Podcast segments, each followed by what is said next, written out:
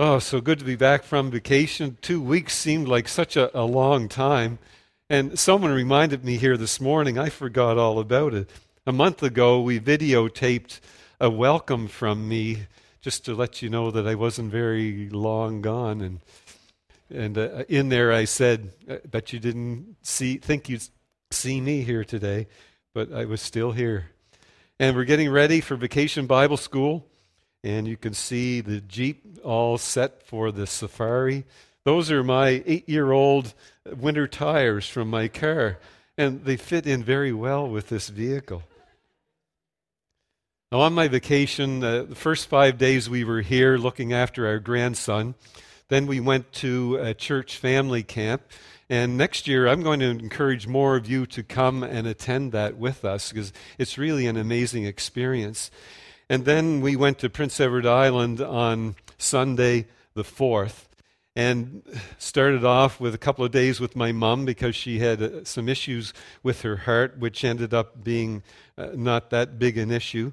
And then golfing and beach a little bit. Then there was a, a family reunion on the weekend, and golfing was a part of that, and bridge jumping on Saturday.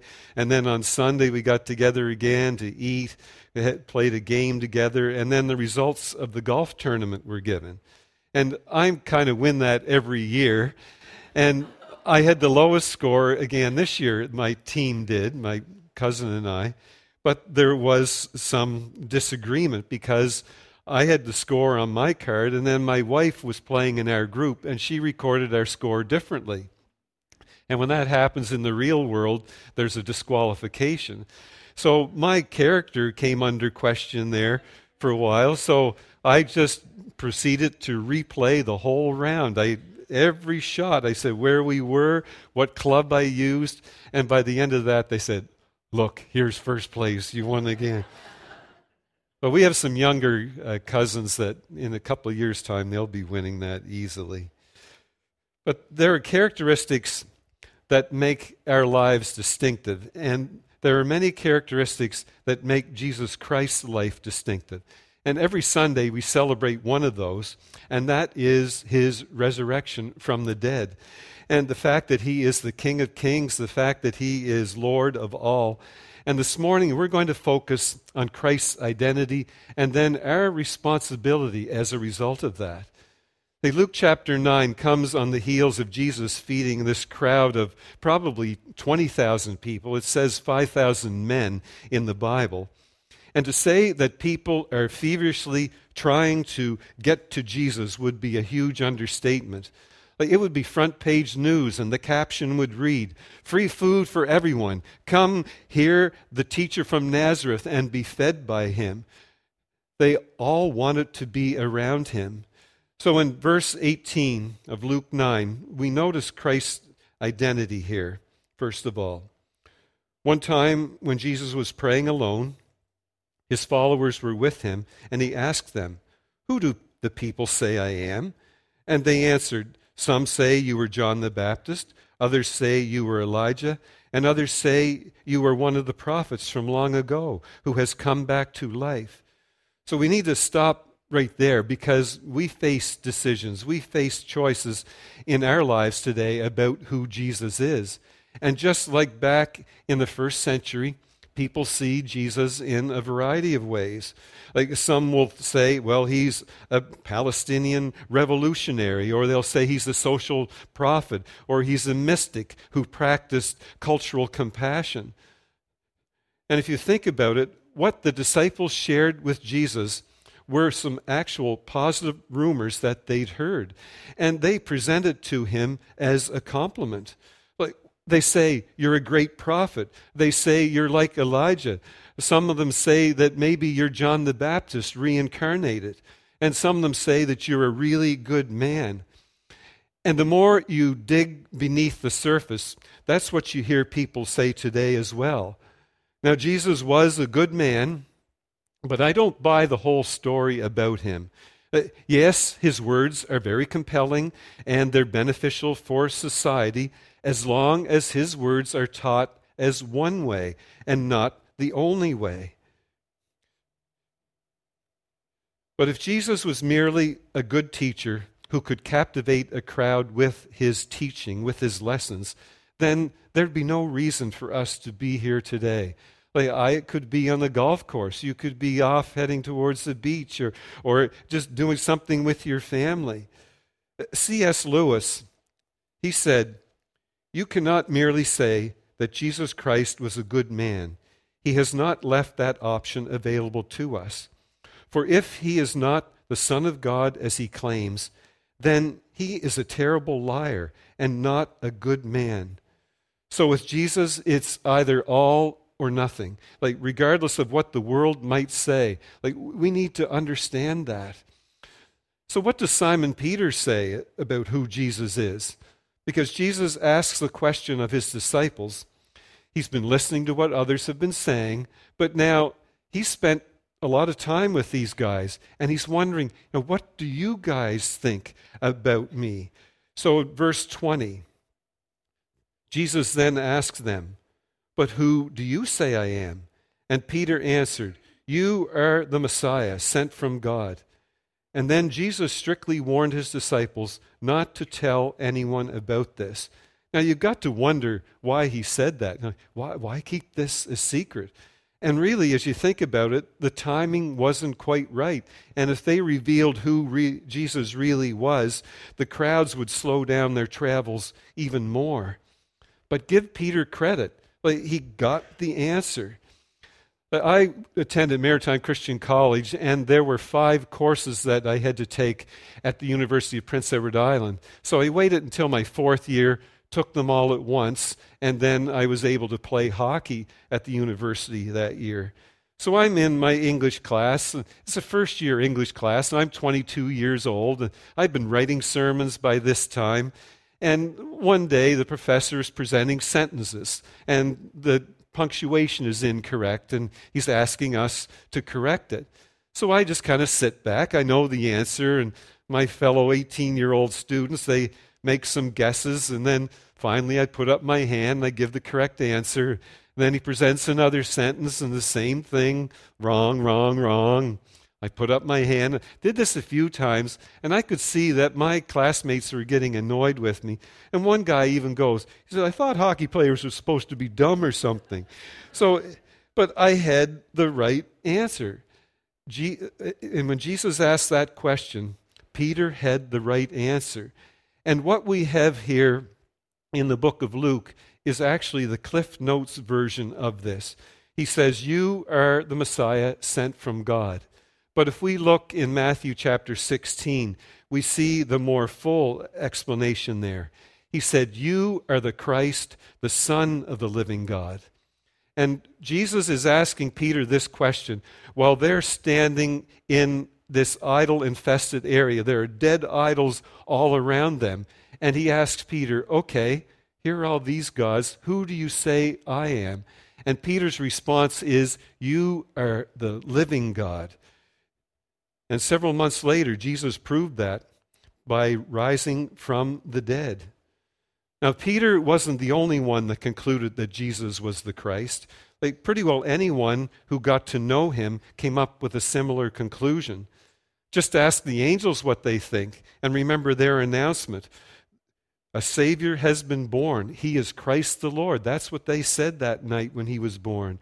Ask John the Baptist and he said, Behold, the Lamb of God who takes away the sins of the world. Ask the demons, and they said, What do you want with us, Jesus, the Son of the Most High God? And then ask Judas, and he said, I have betrayed innocent blood. Ask the Apostle Paul, and he said, Nothing compares to the surpassing greatness of knowing Jesus Christ, my Lord. And then ask Pontius Pilate, and he said, Well, I find no fault in this man. Ask the Roman centurion who was standing guard while Jesus was hanging and dying on that cross. And he said, Surely this man was the Son of God. And then ask Thomas what he thinks about Jesus. And he falls on his knees before Jesus and he says, My Lord and my God. And ask Peter, as he is given the privilege of sharing the first gospel message. And this is what he said this Jesus, whom you crucified, has been made both Lord and Christ. So I ask the same question of you today. Like, who do you say that Jesus is? And some will say, well, I just don't know Jesus all that well. I don't go to church a lot. I don't read the Bible a whole lot. I can't really put my faith in someone I know so little. And my statement is, oh, really? But if we put our faith in people that we don't know all the time, let's just imagine that you just moved to Halifax, and that may be true for some of you in the past month or two. And let's uh, imagine that you become ill. So I know what you do. You'd schedule an appointment with a doctor that you've never met before, and the doctor would tell you that you have a sickness that you can't pronounce the name of. And then he would write out a prescription in handwriting that you can't read, but still you would take that prescription and you would go to a pharmacist who you've never met, and that pharmacist would fill the prescription and you would start to take that medication.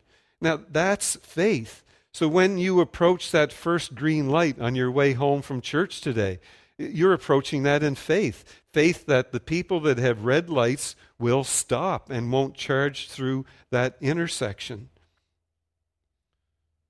Hebrews 11:1 says, "Faith means being sure of the things we hope for and knowing that something is real, even if we do not see it." So we have so much evidence to bolster our faith. We have the eyewitness testimonies. We have all the historical and archaeological evidence. We have prophecies. We have a written record that has stood the time. Like 2,000 years ago, the New Testament was written. 3,500 years ago, parts of the Old Testament were written. And we have thousands upon thousands and thousands of lives that have been transformed by faith in Jesus Christ.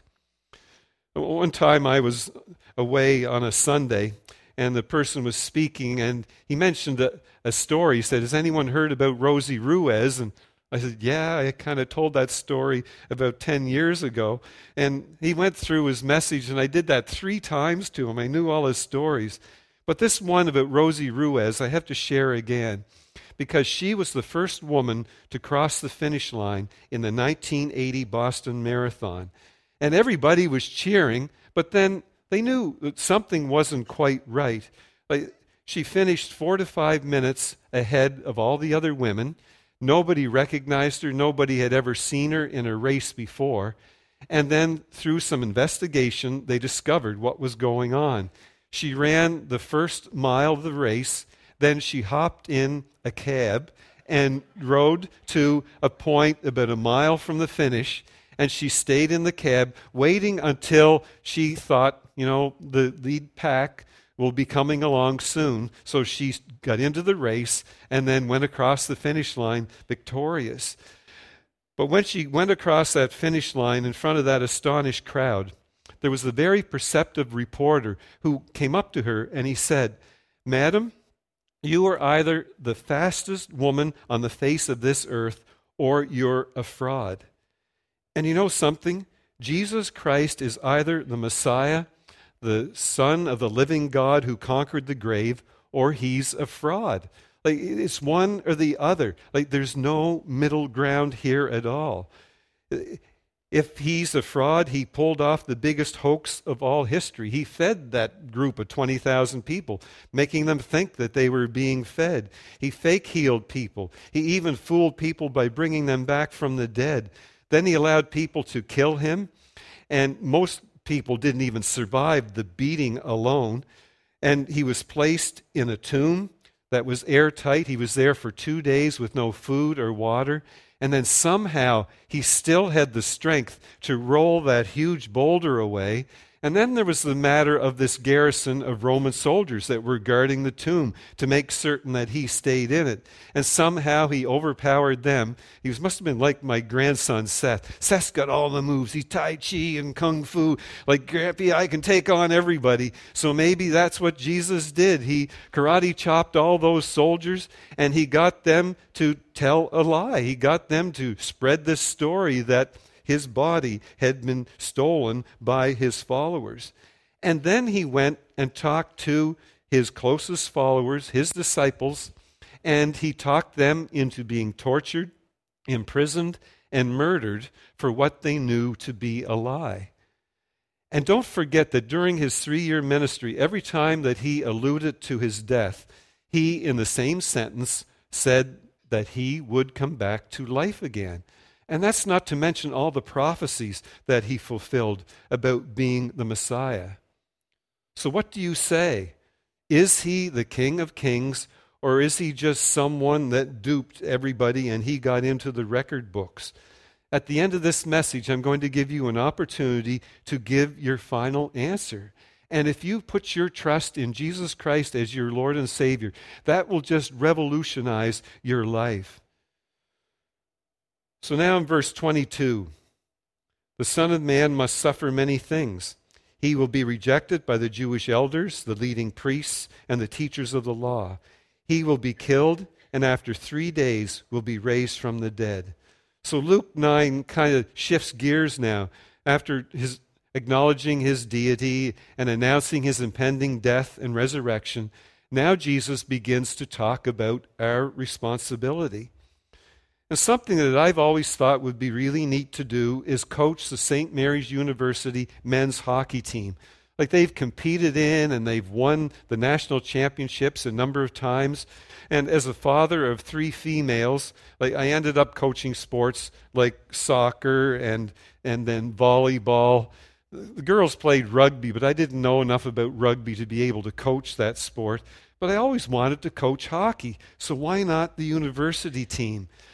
But there's one aspect of that job that I wouldn't be very good at, and that is recruiting. And the reason is it would be difficult for me to persuade some athlete to come to my school and still be honest with them. To say, like, we need you, man. Like, you're the type of player we need on our team. Like, you're going to make our team stronger, and we'll help develop you. We'll win some championships with you. But I've got to be honest with you.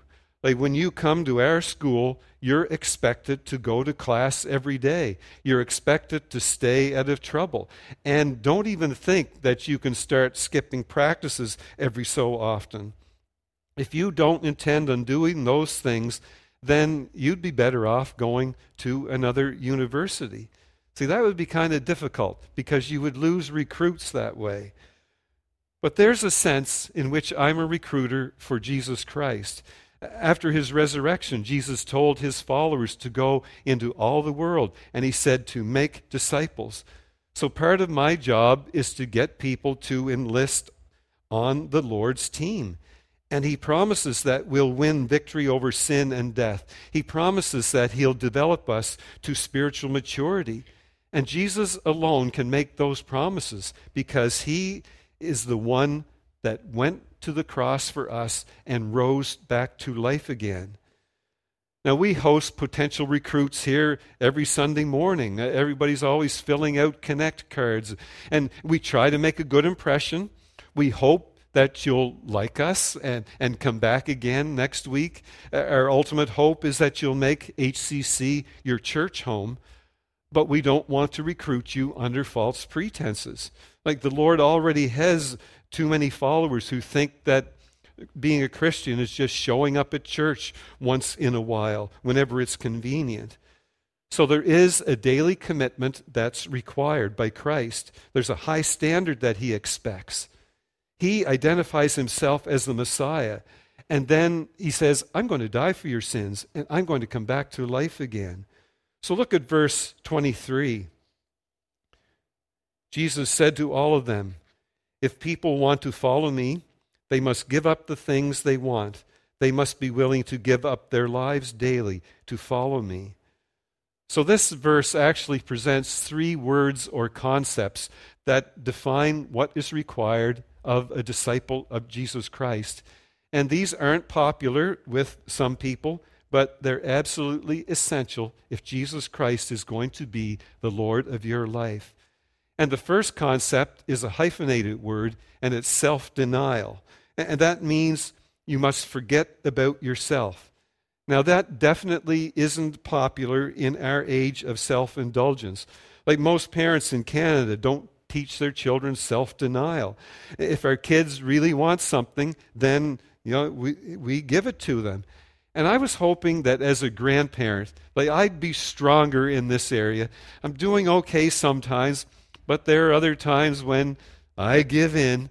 The one time I was tough, though, Seth, our grandson, was with us. His mom and dad were in Mexico at the time. And we were at Shoppers Drug Mart, and he was just overwhelming me.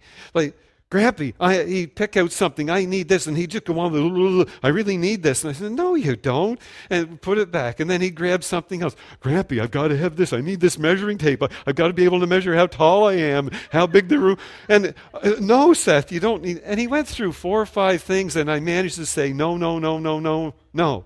And we got home, and he started crying for the first time in our presence. I want my mother and my father.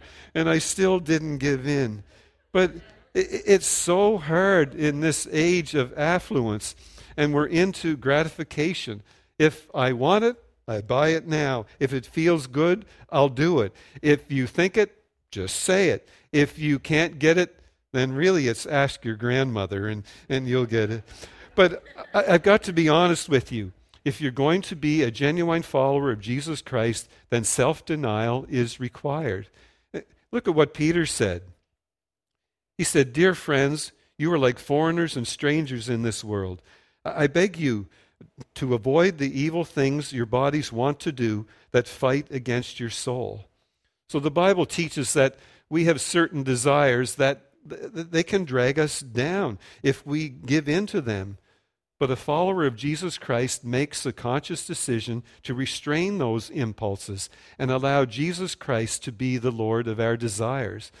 Uh, maybe you're struggling with lustful thoughts, but if you're a Christian, you deny self and you seek fulfillment only within the boundaries of marriage. Or maybe you're angry and you want to retaliate physically or verbally. But if you're a follower of Jesus Christ, you deny those selfish impulses and express kindness. It, the words disciple and discipline come from the same root word. So if you're going to enlist in the program of Jesus, then he expects you to practice self denial. The second concept is sacrifice. That's where he said you must take up your cross each day. Now, in the first century, the cross wasn't some nice ornament. We'll see many people with a little cross on a chain around their necks people back in those days did not wear that because a cross was the Roman method of execution. And when Jesus died on that cross, like he wasn't forced against his will. He didn't die a martyr's death. He chose to give his life as payment for our sins. Like notice his words in John chapter 10, verse 17. The Father loves me because I give my life so that I can take it back again. No one takes it away from me. I give my own life freely. I have the right to give my life, and I have the right to take it back. This is what my Father commanded me to do. So I want to tell you that we're going to have to take up our cross. And that means that we're going to voluntarily make sacrifices for Christ and for other people. It has to do with our resources. It has to do with our time. It has to do with our money. It has to do with our energy and with our talents. Because in Philippians 2, Paul wrote, Do not be interested only in your own life, but be interested in the lives of others. And then he goes on to say that your attitude should be the same as Jesus Christ, who offered his life as a sacrifice. My parents were born about the middle of the Depression back in the 30s, and they were accustomed to sacrificing and giving up for others. Like, mom tells the story about being sent to the corner, well, it wasn't the corner store, it was just the store in the little community they lived in. And my grandmother would give her milk and eggs to trade for some other products and a little bit of money. And she would tell my mom, whatever's left over, you can use to buy yourself a treat. And mom said every time, it never got over five cents. Sometimes it would be a penny or, or two cents, and she'd get a couple of, of little candies. That's what life was like back then. And they tried to instill that in us. But our generation, we're just not like this at all. So let me share with you one of the goals that we have for every member of our church. Like, no one is required to make a sacrifice, it's actually a volunteer thing. Like, back on the, the, weekend when my family was together, one of the things we did, like, there's always some quiz that we do in our gatherings, and this time someone found the Canadian citizenship exam. It's just 20 questions and you have to get 15 of them correct in order to become a citizen of Canada. But I found number 14 interesting. Give an example of how you can show responsibility by participating in your community. And the options were mind your own business, which is an okay thing, have a party, keep your property tidy. Everybody appreciates that. But this was the answer volunteer. That's what our country is asking of us as citizens of this country. And that's what Jesus is asking of us. And, and, no one is tracking us individually, but I want you to know right up front what our goals are. And we encourage the members of this church to tithe their income. That is to give 10%. Now, that's not possible for everybody. We know that. And our goal is to get everyone to give a minimum of three hours a week towards spiritual development. Like at least an hour a week here in worship, at least an hour a week participating in one of our life groups for Bible study and building community. And then at least an hour a week in service, whether it's inside the church or outside the church. But we encourage people to sacrifice their very best talents to grow the kingdom of God. So that might mean singing in one of our bands. It might mean teaching in Glow Kids downstairs. It could be working in the nursery. It could be greeting or, or at our welcome center. It could be doing the slides for Sunday. And the list just goes on and on of the things that people do in this church. There are dozens of people that give their very best efforts, their very best energy, not the leftovers. To Jesus said, Seek first his kingdom and his righteousness then all these other things will be added to you as well. Hey, one guy defined uh, sacrifice this way he said, It's giving up that which you love for something that you love more. And that's exactly what we do when we sacrifice for others. So Jesus said, If you're going to come after me, then you take up your cross and you follow me. Now, the last concept is in the last verse here, and it's submission. And we don't like that word very much. We're into leadership. Like the shelves of bookstores are lined with books about how to be a great leader, how to get people to follow you. But there aren't any books there that talk about fellowship. Like bumper stickers say, question authority. They never say, submit to authority. But the Bible says this in James 4 7. So give yourselves completely to God Stand against the devil, and the devil will run from you.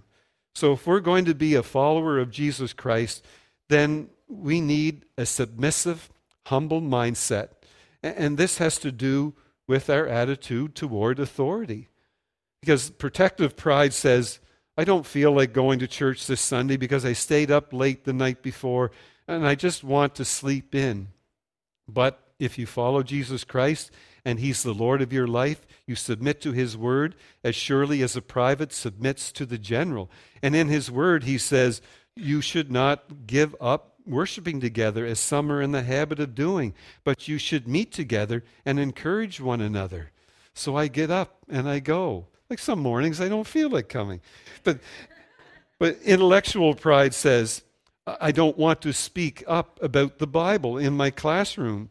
Like people are going to think I'm ignorant or something. But if Jesus is the Lord of your life, then you will speak up because this is what he said in Luke 9:27. If people are ashamed of me and my teaching, then the Son of Man will be ashamed of them when he comes in his glory and with the glory of the Father and the holy angels. And then there's stubborn pride. And that says, I don't feel like forgiving that guy that told the lie about me. I just want to get even with him. But Jesus says, if I'm going to be the Lord of your life and you're going to follow me and my word, then my word says, Forgive as you have been forgiven.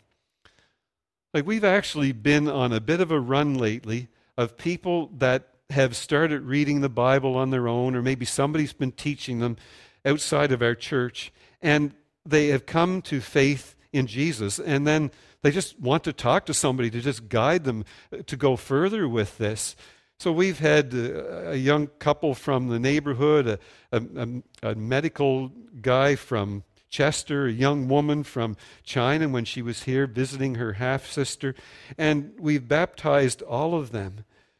And in doing that, I started thinking back to the first person that I baptized. Like I did have another life before Halifax Christian Church, before we came here in 1988. And it was a little place called Burtts Corner, New Brunswick. And my first baptism was an 86 year old man. His name was Pearlie Este. And boy, he was just so nervous about doing this.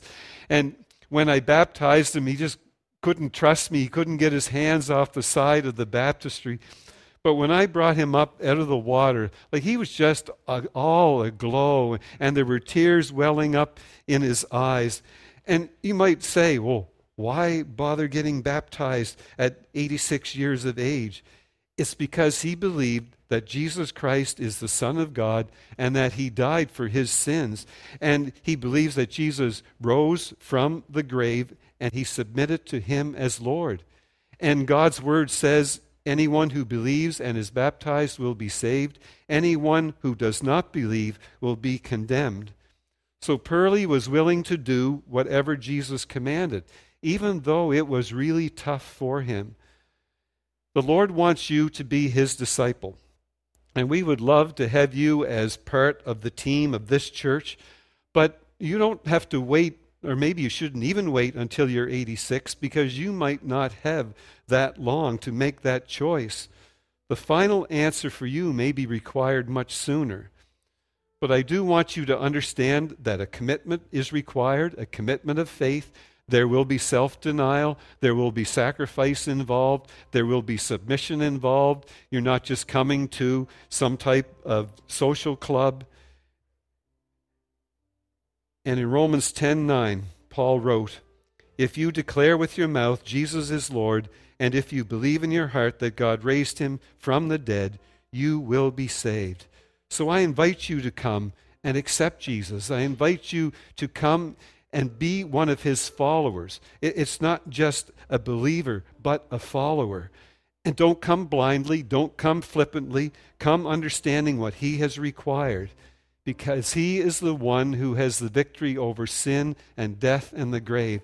And through a relationship with him, we too have no concerns about death because we will be in eternity with him.